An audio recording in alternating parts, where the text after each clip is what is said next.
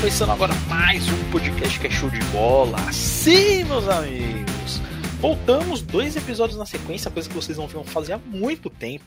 Eu sou Pedro Carvalho e, como sempre, o Andrew aqui do meu lado. Opa, opa, opa, bom dia, boa tarde, boa noite para todo mundo. Exatamente. Eu e o André, a gente está tentando gravar pela segunda vez, que o, o, nosso nosso queridíssimo Craig do, do Discord ele resolveu dar um pau tremendo e a gente já estava na metade do programa anterior. Então nós vamos ter que fazer algumas adaptações, porque já está tarde, então gravando isso na segunda-feira. É, o que, que, nós vamos falar hoje? Nós vamos falar sobre o que nós achamos do draft, que aconteceu na quinta-feira passada, no dia 29, né? É, nós falamos do nosso preview no último programa e hoje a gente vai. Não vamos dar nossas notas para todos os times, né, tipo, mas a gente vai comentar um pouquinho sobre quem a gente achou que venceu o draft, quem a gente achou que perdeu, comentar alguma das picks que mais interessou a gente e, e passar o nosso veredito para vocês.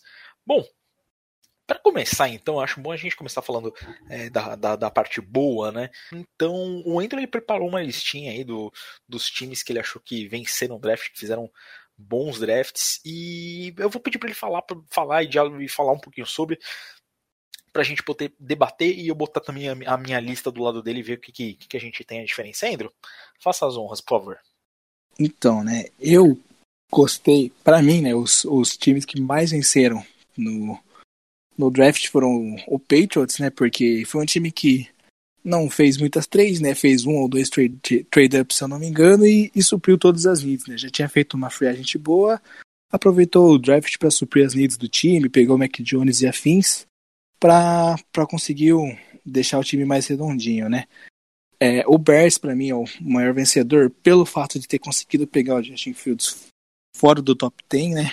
Viu que surgiu a oportunidade de pegar ele num trade up ali para pick 11 e, e pegou o QB pro futuro, né? E, e, assim conseguiu o seu QB e assim ganhou, né? Um para mim o maior vencedor do draft justamente por essa pick. Gostei muito também do, do draft da equipe do Chargers, principalmente os primeiros rounds, porque pegou o Rashad Slater, né? O, o, o offensive lineman que vai, que vai proteger o Justin Herbert, vai dar uma sustentação para a linha ofensiva e pegou o Asante Samuel para cornerback, visto que já tinha saído os cornerbacks do time. É uma linha, é um, uma defensive line que é meio, meio velha, né? Já está com uns jogadores com seus 30 e poucos anos e, e precisa dessa reformulação. O Browns também fez um ótimo draft, né? O Browns tem um time redondinho. Aproveitou uma pique ali que caiu para eles, que foi o Jeremiah Ozuasu Koromaru, Koromoa, não sei como fala o nome desse cara, mas o linebacker de, de Notre Dame, que literalmente caiu no colo do, do, do Browse é, era uma necessidade do time, né, reforçar essa, esse corpo de linebackers. Basicamente foi, foi esses os maiores vencedores. Apesar de que muitos times fizeram aquele draft meio que normal, né? Draftaram as needs e, e assim tem muitos times que fizeram o básico, né? Então não tem muitos times que a gente pode falar que teve um draft ruim, então, mas quem se sobressaiu para mim foram esses times. Bom, comparando com a minha lista aqui, a gente tem, tem dois, dois times aí que, que são interessantes. Primeiro, o, o Bears, como você disse, draftou o Justin Fields, é, ele é praticamente o melhor quarterback que o, o Bears tem aí dos últimos sei lá, 40 anos, provavelmente. É, ah, Pedro, mas você tava putz, cara, para pra pensar cinco minutos em qual, qual foi o último quarterback bom que você pensou que jogou no Bears. Se, se você pensou no Jay Cutler, tem uma péssima notícia para te dar, né? É, Além disso, o Bears fez um. O resto do draft do Bears foi muito conciso, é, foi muito, muito bem pensado, né? A maneira que eles, que eles resolveram montar o time em volta do, do, do Fields. É, além disso, tem também o Cleveland Browns. Cara, para mim teve dois dos maiores estilos do, do, do draft, fora que, no geral, draftou muito bem, cara. É, fez uma série de picks que, é, cara, é, montam o time do Browns muito bem, complementam os jogadores que ele já tem muito bem. Né, a, o Andrew, como disse, o Jeremiah o uso Coramoa, ele, cara, ele é o segundo melhor defensor do draft, ele foi pegando a pick número 52, sabe? É, é algo que, quando você para pensar, é meio ridículo o tanto de talento que você consegue é, numa pick já tão baixa, né? Para mim, teve também outro, alguns outros times que se destacaram. Primeiro, Detroit Lions. O draft deles eu achei muito interessante. Primeiro, porque caiu a pick do Penny no colo deles, né? Pick número 7. Passou do, do Bengals, passou do Dolphins, né, não tinha muito o que pensar. Depois é que eles estão montando, né? A, quando o técnico novo dele chegou, é, é, um cara que falou que queria montar um time ao modo tradicional. Primeiro reforçando as suas linhas, a linha ofensiva e linha defensiva, e a partir daí complementando o restante do time. O que o Detroit Lions fez foi draftar exatamente nesse, nesse, nessa mesma linha de pensamento e também draftar jogadores que fazem parte dessa cultura, né, que é o famoso hard-nosed football, né, que é o, entre aspas, gigantes, assim, o futebol durão, né.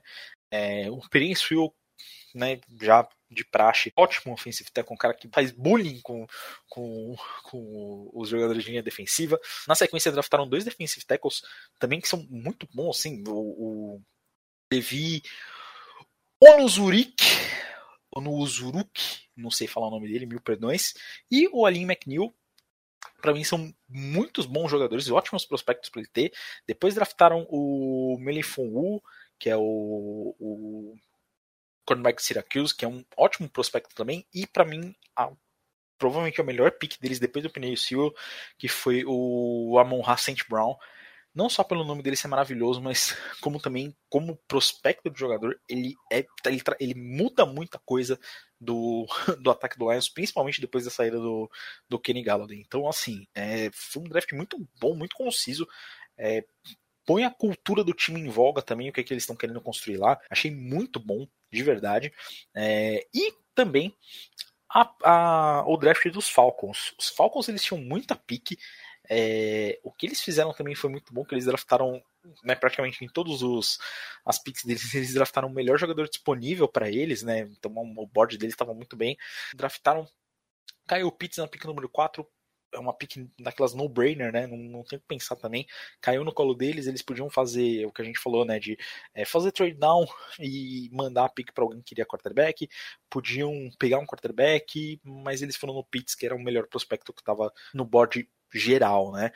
É, eles draftaram também o Jalen Mayfield com a pick número 68, uma pick que eu gostei muito, guarda de Michigan, é, ajuda a reforçar a linha. O cornerback de San Diego State também, que eles pegaram, Darren Hall, uma pick muito bom, um jogador que você consegue trabalhar ele muito bem também, ele traz qualidades muito boas para a defesa. É, no geral, eu achei que todo, toda a linha de pensamento como o Falcons fez esse draft foi muito boa. Eles reforçaram as posições que eles precisavam e o, o valor agregado a cada uma dessas picks foi muito boa, né?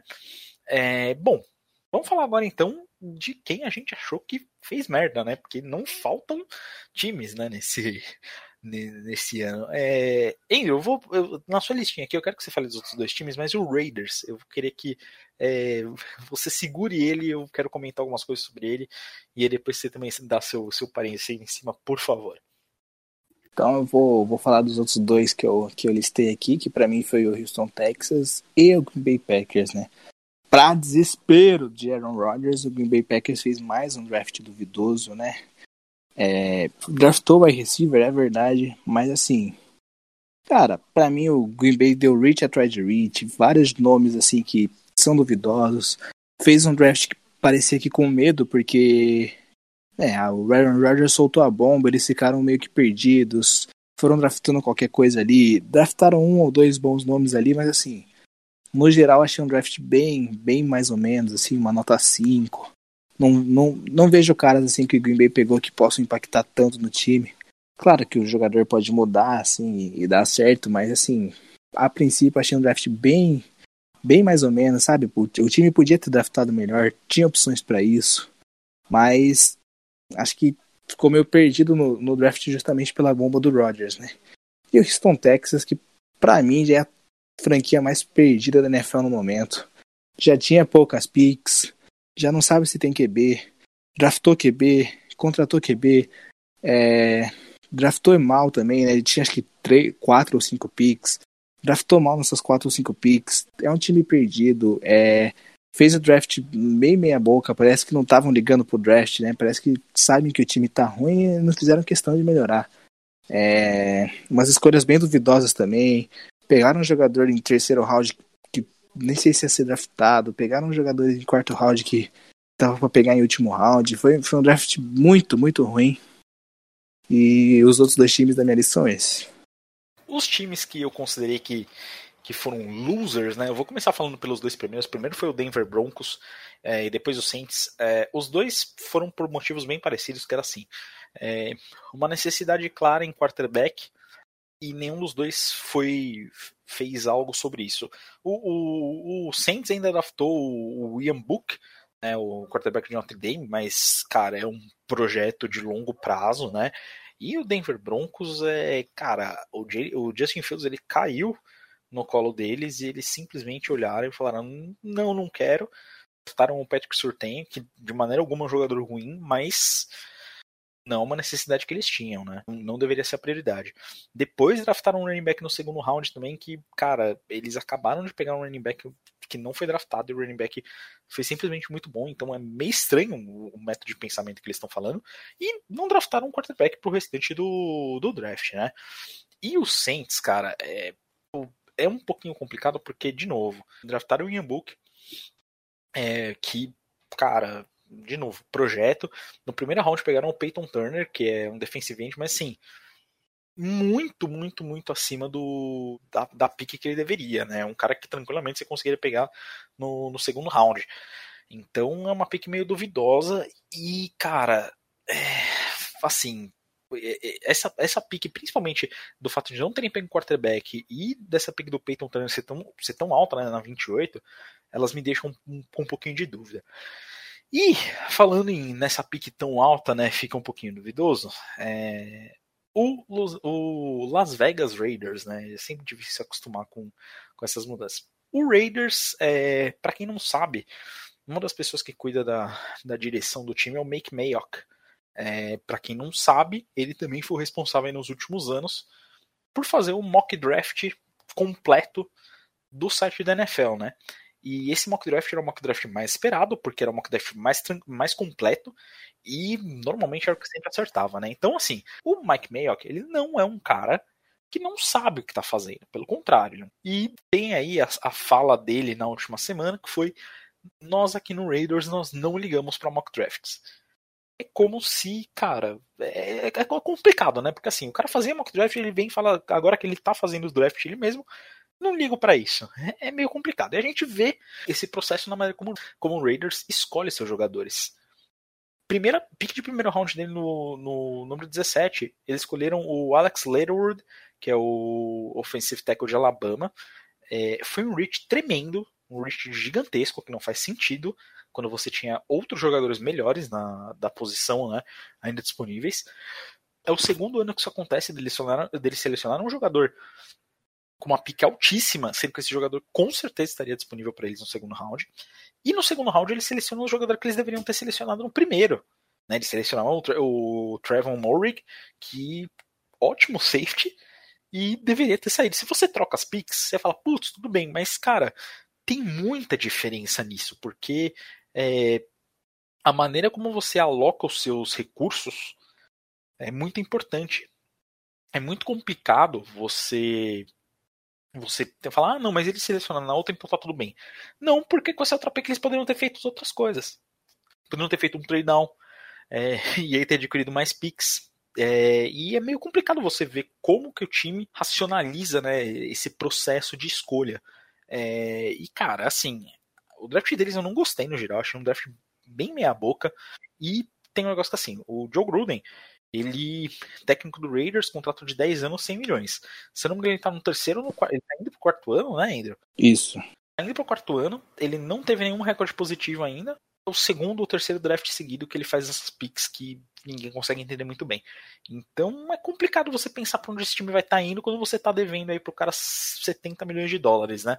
E mais 7 anos de contrato. Duvido muito que o Raiders, é, tendo feito um estádio novo, tendo feito a relocação, é, vai querer desembolsar 70 milhões para um técnico não trabalhar, né? ou então fazer um trabalho meia boca. É uma situação bem complicada que o Raiders coloca, na verdade. É, né? Esse. O Joe Gruden vem fazendo drafts bem ruins, né? Ele fala que ele tem a filosofia dele, que ele pega jogadores que encaixam no estilo de treinar dele, mas assim, é reach atrás de reach, é escolha estranha atrás de escolha estranha. Como o Pedro falou, pegaram o cara que era para pegar na primeira pick no segundo round, daí na primeira pick deram um outro reach, sabe? É, é, eu acho que é uma equipe que que parece que não faz scout, parece que vai lá e drafta o, o primeiro jogador que passa na frente do, do Joe Gruden. Então é, é estranho, porque não é como se fosse só um draft, um, um ano que draftou mal, é vem uma sequência já, né? Então não dá para entender muito bem o que, que passa no, no staff de, de Las Vegas. Aí, eu quero só fazer outros dois comentários, na verdade, que não estão exatamente na minha lista, né? É, mas eu considero também como vencedores do, do, do, draft, né? Mas não por uma pick específica, mas pelo que eles fizeram. Na verdade, o primeiro foi o Giants, o David Gettleman, o, o GM do, do, do Giants, cara que nunca fez trade down na vida, fez um esse draft, aí já fez outro, e agora ele tem é, acho que seis picks no, no primeiro, no terceiro e no quarto round do ano que vem. É, e fez um draft muito bom, porque conseguiu os jogadores que eles queriam fazendo trade down. Então achei que o Giants fez um bom trabalho também. E, com toda certeza, para mim, é, o maior vencedor desse draft foi a Universidade de Alabama, porque eles tiveram, se não me engano, o maior número de jogadores escolhidos nos dois primeiros rounds da história. Se eu não me engano, foram oito jogadores. E assim, cara, você. É, a gente sabe como é que funciona a universidade nos Estados Unidos, né, para essa questão de esportes. É, felizmente, a, a realidade para os jogadores, né, vai mudar um pouquinho com a NCAA aos poucos permitindo que eles consigam consigam é, dinheiro de patrocínio, enfim, coisa que não era permitido antes. Mas essas universidades, é, Alabama principalmente, num ano onde você teve tão pouca informação de scout, conseguir colocar oito jogadores nos dois primeiros rounds do draft, é muita coisa, é muita coisa. É, é um trabalho tremendo de, de scouting que eles fazem, um, tra um, trabalho tremendo de desenvolvimento de jogadores que eles fazem. Né? Então, cara, se tem um, um, ganhador geral aqui, eu acho que a Universidade de Alabama por tudo que tudo que colocou na mesa nesse draft por mostrar é, o quão bons avaliadores de talento eles são. Não à toa o Nick Saban tá lá há tantos anos, né? Exatamente, exatamente. É de longe o melhor programa do país nos últimos 15 anos, né? Isso não, não tem muita dúvida. O Andy vai falar agora um pouquinho para vocês é, dos steals e dos reaches, né? É, basicamente da listinha dele, eu, concordo com tudo, eu já pincelei um pouquinho aqui em cima. Então esse quadro aqui vai ser basicamente um monólogo do Andrew falando sobre, sobre os pontos dele, que a lista dele tá bem concisa. Então tudo que ele falar eu vou concordar. Já fica aí avisados. Andrew, por favor. Bom, né, eu vou, vou começar com os reads, que eu, eu listei apenas dois, né, teve mais, mas que eu achei reach descarado foram apenas dois, que foi o Turner, é, o, o Ed, né, draftado pelo Saints, porque claramente era um talento que você conseguia no segundo dia, seja a segunda ou terceira rodada, e, e eles gastaram a primeira rodada, e para quem não sabe, a primeira rodada no draft da NFL vale muito, porque são jogadores que os times vê já é, agregando já no primeiro ano, já, na, já no início da sua carreira. Então são jogadores que tem que ser draftado com um certo cuidado, né? E para mim, você dar um reach desse, de pegar um jogador que você podia ter pego em segunda ou terceira rodada, pegar na sua primeira escolha, é, foi algo. Foi um reach grandioso para mim. E o outro foi o, o, Las Vegas Raiders. Obviamente eles iriam estar aqui. Que foi draftando o, o tackle lá, o, o Litterwood que também para mim era uma escolha de segundo dia, né? E, e eles pegaram no primeiro dia, sendo que muito possivelmente ele sobraria na segunda escolha e eles podiam ter feito até trade down, tudo mais que, o, que a gente já falou sobre Las Vegas aí no, no bloquinho anterior. Então, para mim, ele foi também um reach, porque assim, reach para mim não é você pegar um jogador de final de primeira rodada e draftar, sei lá, no meio, ou pegar um jogador de meio e draftar no, no começo. Para mim, é você pegar um jogador que é segunda e terceira rodada e você estar na primeira, porque é um jogador que claramente sobra em, em outras escolhas, né? É... Agora falando dos steals, que é uma lista um pouquinho maior, para mim foram seis no total, né? De steals maiores. Obviamente tem muitos steals no draft, mas os que você olha e fala que, que bate o olho e já disse que foi um steal. Para mim o maior de todos é o, é o Justin Fields no Bears, porque em muitos lugares, e até a gente aqui considera o segundo melhor prospecto de QB dessa classe, e você conseguir ele pegando fora do top 10, tendo vários times passados, dando um trade up, mas não dando overpay nessa trade, né? Pagando o valor justo pela pick que foi que foi a pick 11. Você conseguiu um QB pro seu futuro. Para mim é o maior estilo do draft, porque vão poder basear o time no Justin Fields, né? O Bills pegando o Greg Rousseau no final da primeira rodada também foi uma, um baita steal, porque o Bills é um time que não tem muitas needs, né? E, e precisa apenas reforçar algumas peças do time. E o Greg Rousseau é um ótimo, um ótimo end, tem uma envergadura surreal, né? É um, é um cara que tem braços muito longos, tem uma explosão boa. É, o time do Bills sabe atrapalhar defensores assim. É uma linha defensiva que está ficando velha também, e o Rousseau sendo essa linha, vai aprender com os, com os, com os veteranos e vai conseguir suprir a saída deles né, daqui a alguns anos. Então foi uma pique certeira do, do Bills que não precisou fazer trade-up, não precisou dar reach e pegou um talento que, que valia muito a pena na, na, na pique dele. É, o Bengals pegando o Osai, né, que é listado como Ed ou, ou listado como linebacker, mas foi uma foi uma pique muito certeira de Bengals, né, que teve algumas piques é, duvidosas nesse draft, como o Jamar Chase, mas pegou o JSF Osai, que para mim é um jogador que pode já agregar no, já agrega nessa defesa de Cincinnati que é fraca. Então o, o Osai ele consegue ele consegue agregar nessa defesa, consegue já dar o seu impacto no começo e você conseguir pegar um talento como ele na terceira rodada, né, na pick 69 é algo que tem que ser considerado um steal, porque é um, é um talento de que poderia muito bem sair na primeira rodada ou até mesmo no final de uma segunda. É, seguindo aí então a, a, listinha, nós temos o Football Team, né, Washington Football Team, pegando Samuel Coast, que é um ótimo é, tackle. Ele é um, um jogador que vai agregar para a linha também. Foi um jogador pego em segunda rodada, mas assim, tinha valor e tinha times querendo pegar ele na primeira rodada, acharam que ia sobrar e não sobrou. O Washington conseguiu draftar ele muito bem. É, é um talento que, se for bem lapidado, pode ser o, o cara que vai arrumar a linha de, de Washington. Sei que o Washington precisa de QB ainda, né? Que é, o, é a principal coisa do time. Mas assim, o resto do time está sendo muito bem. É, tá sendo muito bem montado. Então, quando chegar esse QB aí, o time já vai brigar. Para mim também, a segunda, né, é, maior steel draft foi o Amorá S. Brown sendo draftado pelo Lions. Porque assim, saiu todo mundo do Lions, o Lions não tem, não tinha, né, mais wide receiver que você pudesse ter uma confiança. Então, o Amorá S. Brown vai chegar para ser o wide receiver 1 do time.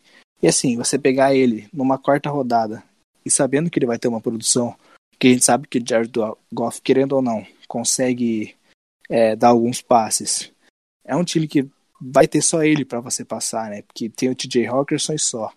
Então, assim, o Lions conseguiu pegar um bom valor numa quarta rodada e conseguiu suprir umas outras necessidades em rodadas anteriores, como por exemplo o Sewell, que sobrou. Então, eles conseguiram reforçar em ofensiva e conseguiram pegar um bom wide receiver no quarto, na quarta rodada, né? E, para mim, é, uma grande estilo também foi o Browns pegando o Jeremiah. Aí vamos lá de novo nesse nome, né? Jeremiah ou o Azul Coroamoa, que listado como o segundo ou terceiro linebacker da classe, né? E, e sobrou na segunda rodada para Cleveland, bem numa, na need do time, né? Então o time consegue pegar um talento de primeira rodada, sai de top 15 numa segunda rodada, sendo a principal need do time, né? Então encaixou, teve o casamento perfeito, né? Então é, o Browns foi, foi o vencedor dessa, dessa escolha aí. E para a gente finalizar aqui, né? É, como disse, concordo basicamente com tudo que o Andrew falou, né? É, já tinha dado uma pincelada de algum desses nomes aí também. É, mas para a gente finalizar, tem algumas, algumas coisinhas também que é importante falar aqui. A gente tinha falado no programa anterior, referente aos quarterbacks que podiam ser selecionados, né? Uma das coisas que eu queria deixar mesmo para falar nesse é a, a, avaliação que a gente faz dos quarterbacks. Porque assim, pessoalmente, é, eu separo os quarterbacks dessa classe em específico em, em, três níveis, né? O primeiro nível é o nível onde está ali o, o Trevor Lawrence, que é basicamente o provavelmente o melhor prospecto de quarterback dos últimos 10, 15 anos. É, ele tá sozinho nesse nível, é, enfim. A pick do Jaguars é aquela no-brainer, né? Então é isso, né? Ok. Depois a gente tem o segundo nível, que para mim tá o Trey Lance e o Justin Fields, que são jogadores que, por mais que eles não sejam exatamente os mais polidos do mundo, eles são jogadores que têm um teto muito alto é, e que eles são jogadores que o, o piso deles já é também muito bom. É, o Justin Fields até mais que o Trey Lance, mas o Trey Lance eu acho que ele, cara, ele tem tudo para ser um dos melhores quarterbacks dessa classe, né? E a gente vai para o terceiro nível que são é aquele nível que pode ser que ou o jogador não tenha um, um teto tão alto, mas o piso dele seja muito bom, ou que o piso dele não seja muito bom, mas o teto dele pode ser altíssimo, que é exatamente o caso do Zach Wilson e do Mac Jones, né? Que são os outros dois quarterbacks da, da classe. O Mac Jones é o jogador que o, o, piso dele é ok, mas o teto dele não é muito alto. Ele é um jogador bem, bem basicão né, no que ele pode fazer. E o Zach Wilson é aquele jogador que tem um teto gigantesco, mas é um jogador que tem pouquíssimo, é, pouquíssima bagagem, né? O Trey Lance também se enquadra nessa questão de ter pouca bagagem, mas você vê pelo que o Trey Lance apresenta que ele é bem mais polido. É, e aí a gente entra nesses, nesses takezinhos assim que, por exemplo, para mim o Jets, a maneira que o Jets fez esse draft com as trade-ups que fez, é, eles pensaram de uma maneira muito, muito boa, né? Então, vou draftar o meu quarterback, depois eu vou draftar alguém para proteger, depois eu vou draftar armas, é, mas eles não draftaram, por exemplo, outras necessidades deles que eram, por exemplo, pass rushers, que é algo que eles pecam muito, e, para mim, eles poderiam ter draftado ou Justin Fields ou Trey Lance, acho que faria muito mais sentido pro Jets. O Zach Wilson é um prospecto que você vai ter que trabalhar bastante ele, e o Jets eu não sei se eles conseguem trabalhar muito bem o quarterback, porque eles não têm essa cultura, né? É, de novo, você pode ver, falei no mesmo caso do, dos Bears, assim, de você pensa num quarterback e vê se o Bears teve um quarterback tão bom. Não teve. É, da mesma maneira, o Jets, se você for pensar em quarterbacks que o Jets desenvolveu bem, não teve. É muito difícil. Isso desde a época que eles perderam o Mark Sanchez lá, que né, fez ali é, duas idas a, a, finais de conferência nos primeiros dois anos, mas depois simplesmente sumiu. Enfim, tentaram desenvolver o Geno Smith, que na época era um prospecto, prospecto ok, e não conseguiram. Pegaram um prospecto que tinha um teto muito alto, mas um piso muito baixo, que foi o Christian Hackenberg, sumiu. Sandarnold trocado. Então, é um pouco complicado. Eu não, eu acho a estratégia do Jets um pouco, um pouco difícil de você aceitar, mas eu entendo a pique deles. E a outra coisa também que eu queria comentar é a pique do Bengals do Jamar Chase, né? É, eles tinham o Penny Sewell no colo deles para selecionar é, era possivelmente o, o, o, melhor jogador do board naquele momento, fazia sentido na construção do time do, do Bengals, né? Porque você tem que proteger o seu quarterback tá indo pro segundo ano e voltando de uma lesão. Só que eu não consigo desgostar da pick do Jamar Chase, porque além da química envolvida dele com o Joe Burrow, que já vem dos tempos do college, você está dando armas para o seu quarterback. Eu entendo quem critica isso, eu entendo quem não gosta dessa pick, faz todo sentido você não gostar, mas estou falando que eu não consigo desgostar por quê? Você tem um quarterback jovem, você dá armas para ele. O Jaguars fez algo parecido, é, draftando o Saint na, na, fazendo trade-up, né, para pegar o Saint no primeiro round ainda, que é running back. É outra pick eu não concordo, eu entendo o sentido, mas eu não concordo, ainda mais porque eles têm um, um running back que foi não draftado, que foi super bem no ano passado, mas eles fizeram esse, essa junção aí de, de, de jogadores do mesmo college, né, de ex-companheiros de equipe. É, e enquanto eu não gosto disso na versão do, do Trevor Lawrence, eu gosto disso na versão do, do, do, Bengals com o Joe Burrow, porque faz sentido você ter essa condição, você colocar uma cara conhecida pro, pro Burrow lançar. E, assim, por mais que vai ser difícil eles reporem o Penicil por free agent, é, por esperar o próximo draft e arriscar uma, uma lesão, né, não, não proteger o seu quarterback, é, eu não consigo também falar que, ah, não, né, eles não eles fizeram errado em selecionar um, o Jamar Chase para receber essas bolas. Então, assim, é, enquanto a pick do, do Swill seria uma 9, a pick do Jamar Chase para mim é uma 7. É, nas duas você passa, uma você passa muito bem, a outra você passa ali acima da média. Então, é, eu entendo é, entendo que é necessário você proteger, mas eu entendo que você consegue arranjar outras soluções. Da mesma maneira como também entendo que você conseguiria arranjar outras maneiras de suprir essa necessidade. Mas é, essa questão da química, assim, eu acho que faz muito sentido. Andrew, Alguma, algum take aí, alguma observação que você gostaria de fazer sobre, sobre o draft também, pra gente finalizar? É, eu só a do, a do Bengals, né? Porque para mim é mais fácil você achar um talento de, de wide receiver em rounds é, posteriores, né? Como o terceiro, quarto round, que vai render, né? Então acho que você ter passado o, o, o não foi um erro, né? Porque o Jamar Chase é muito bom. Mas assim, não foi uma escolha excelente, né? Se foi só uma escolha boa, sendo que você podia ter feito uma escolha excelente. É aquilo, né? Você podia ter pegado um talento maravilhoso e você pegou um talento só ok. É, o futuro vai dizer que, se eles fizeram certo ou errado, mas para mim não tinha como passar o Penicil, né? Era um cara que ia proteger o Joe Burrow para conseguir lançar para os wide receivers, né? Agora ele tem os wide receivers para lançar, só não tem a proteção e o tempo necessário. Então a gente termina por aqui o nosso papo do draft. É, espero que vocês tenham gostado do programa. É, lembrando também que assim, a gente não estende muito mais também, porque às vezes fica muito massivo de, de falar. É, o, e também uma outra coisa. Tudo que a gente está falando aqui é suposição em cima de observação. Então, muito provavelmente das coisas que a gente falar, é, cara, dessas 15 primeiras picks aqui, putz, uns 5 devem ir muito bem, o resto a gente vai esquecer daqui a dois anos, sabe? É, sempre acontece isso em todo draft. É, então, assim, é, sempre levem isso como. É, igual aquele, aquela frase em inglês, take this with a grain of salt. Então, é, tomem isso aqui, levem isso aqui como um grãozinho de sal, um negócio minúsculo aqui sobre, sobre o comentário, porque é, é uma discussão que pode levar muito tempo e a gente realmente não sabe. Ele, draft é, é tiro no escuro. É, o Zach Wilson pode ser o melhor quarterback de todos os tempos e a gente não vai saber, sabe? E o Trevor Lawrence pode ser um bust completo. Então, é, é bem relativo, né? Então, sempre que a gente faz um papo de draft, e aí depois a galera chega, ah, mas você falou aquilo e não sei o que, cara. É... Todo mundo erra aí no draft e o que mais tem é erro. É, senão, nenhum time, os times fariam draft durante cinco anos, os próximos cinco não variam nada porque eles já teriam com o time completo, né? Mas enfim.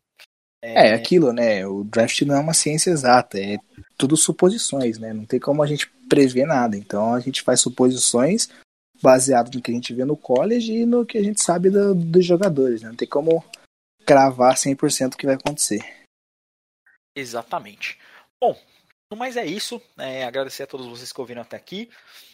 Lembrar vocês também que o podcast está disponível no Spotify, está disponível também em outros agregadores que vocês podem encontrar. O feed no Spotify vocês vão ver que está ali escrito nos episódios anteriores feed antigo. Eu decidi manter dessa maneira porque acho que vai ficar mais fácil para vocês se vocês quiserem ouvir algum programa antigo nosso, sem nenhum problema de numeração. É, a numeração vai começar a partir do programa passado, mas vocês têm aí outros programas para vocês ouvirem. Vocês podem ouvir na época que a gente tinha vários convidados que era uma droga de, de, de editar, porque os programas ficam com 4 horas, e aí são programas um pouquinho mais longos. Vocês vão poder ouvir na época que tinha eu, o Vitor e o Andrew falando, ou eu e o Vitor, e agora nessa nova fase sou eu e o Andrew. É, Lembre-se de, de se inscrever ali no, no Spotify, assinar o feed também, tá? É, compartilhar com seus amigos também sempre ajuda muito. Então, se você falar, putz, gostei do que esses caras aqui falaram, manda ali pro seu amigo, pega o linkzinho do Spotify, bem simples de mandar, manda para ele, fala, cara, ouve aí, o programa de hoje vai ficar com uma meia horinha, se tanto, é, e aí vocês já ajudam a gente pra caramba. É, e também lembrando, se você tiver alguma ideia de pauta, quiser comentar alguma errata, né, alguma coisa errada que a gente falou, é, ou só quiser mandar sua mensagem pra gente, contato show de bola, o show é xow, arroba gmail.com. Pode mandar para lá, a gente está sempre de olho no e-mail, tá bom? E no mais é isso. Andrew, seus comentários finais? Ah, é tudo isso que você que você já pontuou, né? Só então, tá bom, lembrar que o Craig foi vacilão hoje, mas acontece, são coisas da tecnologia. O Craig, olha, é uma beleza. Todo dia eu tenho vontade de esmurrar esse bot na porrada. Enfim, é, vamos ficando por aqui de novo. Agradeço a todos, um abraço e até o próximo programa. Beijão, beijão, até.